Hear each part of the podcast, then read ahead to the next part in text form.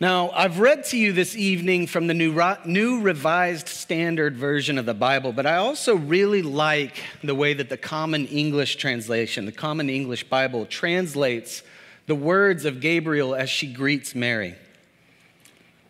This Gabriel says in the CEB, rejoice, favored one, God is with you. And so, friends and favored ones that gather this evening, that gather with us here in this room, those of you that gather with us online and throughout the week, greetings. Rejoice. You are favored by the divine. God is with you. So the angel greets this girl who would bear God in the flesh. Now, I don't know about you. But if I were going about my normal business, uh, we don't know exactly what Mary was doing in this moment, but imagine I'm reading a page or two before bed, and all of a sudden a heavenly being pops into existence in front of me. I might let out a few expressive words to express my surprise. This angel Gabriel actually appeared to somebody before Mary. In fact, Luke tells a story right before this where this same angel Gabriel meets a man named Zechariah. Zechariah was a temple priest going about his normal business, and suddenly this angel pops into existence next to the altar of incense. The text says that Zechariah was terrified and that his fear overwhelmed him. We don't get a description of Gabriel himself, but in other parts of the Bible, we do have descriptions of angels and angels are not the normal cherubs we see in artwork. Angels are described as these terrifying, strange amalgamations of creatures with animal parts and wings, and some of them are made of fire. There's one description of angels that I think is the most strange, and it says that that angel is a wheel within another wheel within another wheel, and that all of these wheels have living eyes within them. If this is what Gabriel looked like, I can imagine why Zechariah was so afraid. Perhaps he had his own expressive words scared out of him as he went from there silent. Mary's response, though, is a little bit different when she meets Gabriel. Did you catch what she says or what the text says of Mary? Our reading says this Mary was much perplexed by his words and pondered what sort of greeting this might be. The Common English Bible says Mary was confused by the words, wondered what kind of greeting this might be. While Zechariah and most of us probably would have been terrified by the mere presence of this human or heavenly being, Mary is instead confused by the greeting. Mary is confused by the words that this heavenly being speaks. What do you mean, rejoice? says Mary. Favored one. The Lord is with me. How could this be?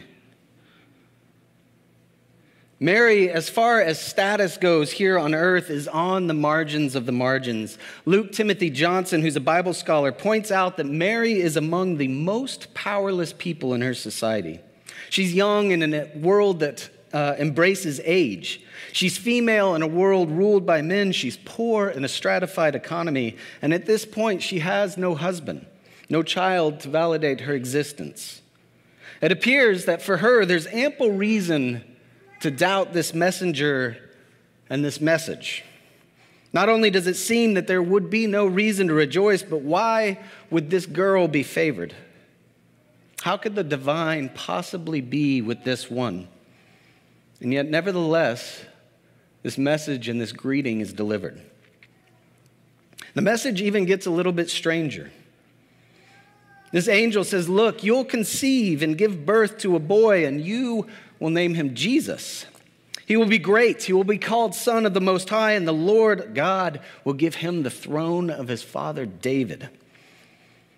Mary naturally had a question how, can this be? How will this happen? I've known no man. How can this be? So the angel continues The Holy Spirit will come over you, says this angel. The power of the Most High will envelop you. Therefore, the one to be born will be set apart. He will be called the Son of God. And the angel finishes with a simple but powerful statement Nothing is impossible with this God. Nothing. Nothing is impossible with this God.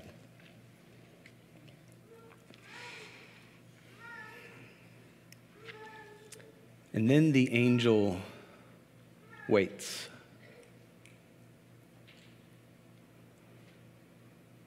We don't really know exactly how long this next moment is, but we know that the angel waits.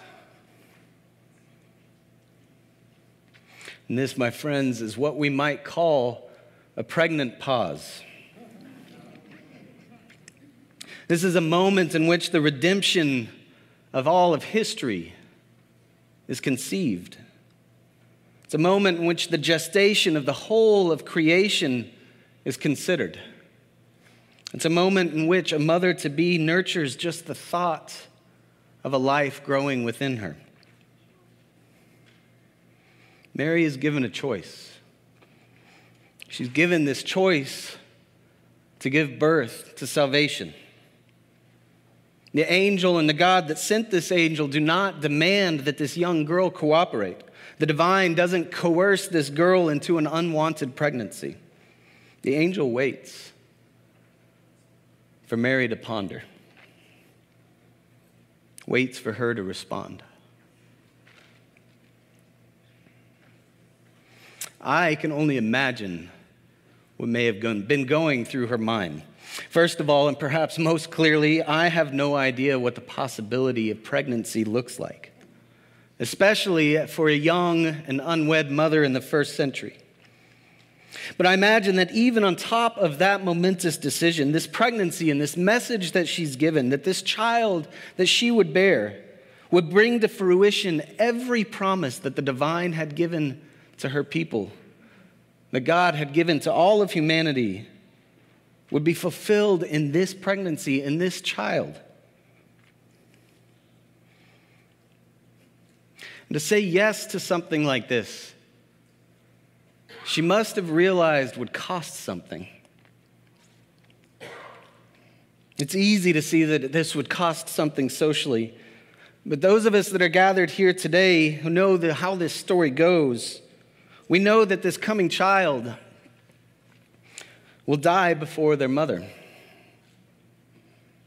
We know that this child will be violently crucified by the very families of people that he is called to bless. We know that this yes will bring not just the joy and the love and the peace, but all of the aches and the pains of parenthood, and further still, the suffering that comes with the vulnerability of bringing a child into this world. This is a pregnant moment because this God gives Mary the agency, gives Mary the ability to make this decision on her own. This God gives Mary the dignity of determination and to consider the cost of what she's doing. The angel waits.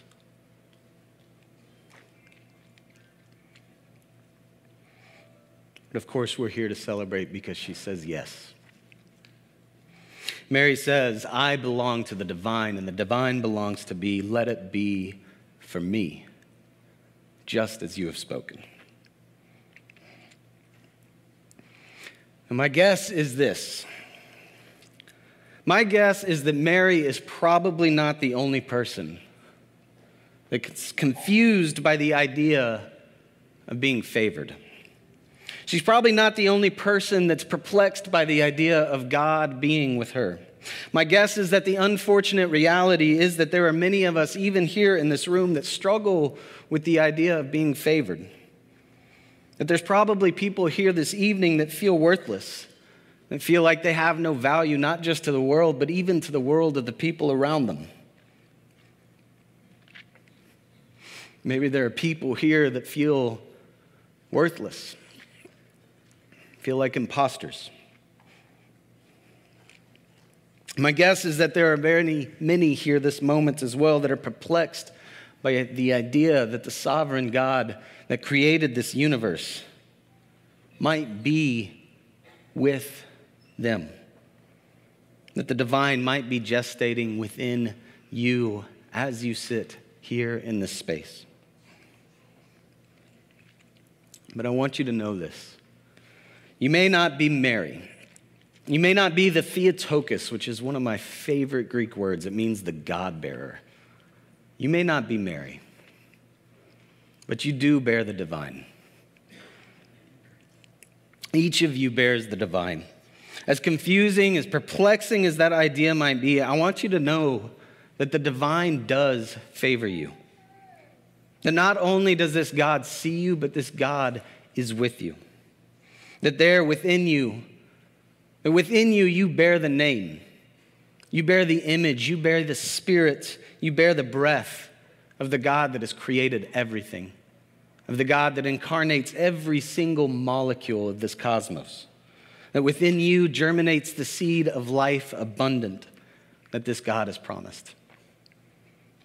And so, your invitation in this Christmas season is to bear that which is within you already, to nurture it, and to give it back to the world that has been given to you. We do make much of the gifts that we're given and the gifts that we give in the season, and I love to participate in that. I love to see my son's face light up when he opens a gift, and I love a surprising and thoughtful gift from my wife. Mary's gift to us on that day so long ago was this yes.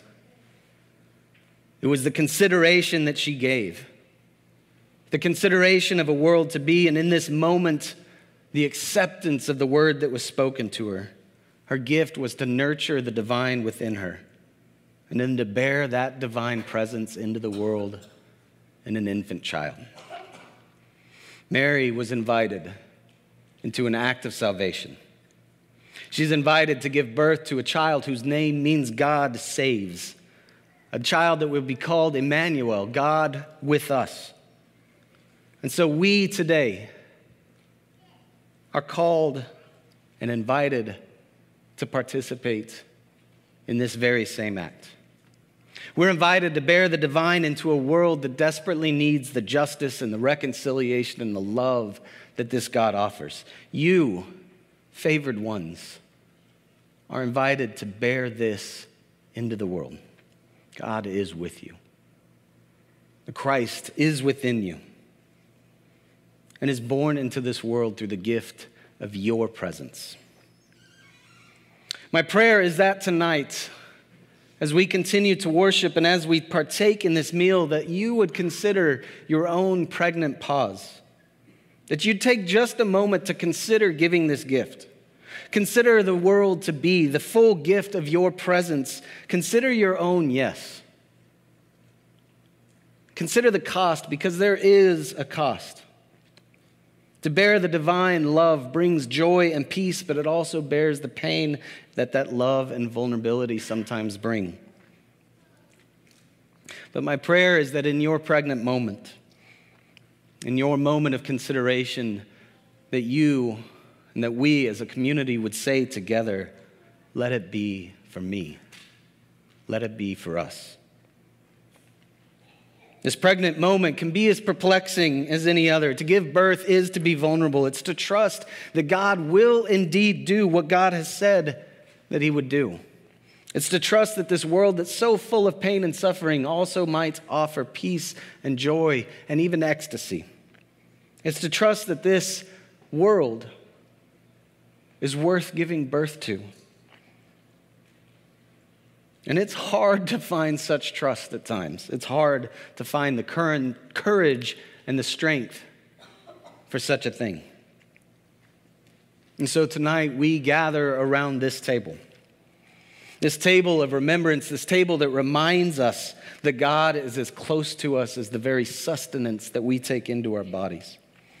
Deacon Jim Nipper says that when we come to this table with all of our joys and sorrows to be nourished by the greatest gift that Jesus gives us, his physical presence, his divine humanity, body and blood, his physical presence was so important that at this final meal, he told his disciples to remember that presence. Every time they ate bread, every time they drank the wine, remember, eat, drink, and remember. Remember that I was human. Remember that I was physical. Remember that I was here. Remember that I was present and follow me.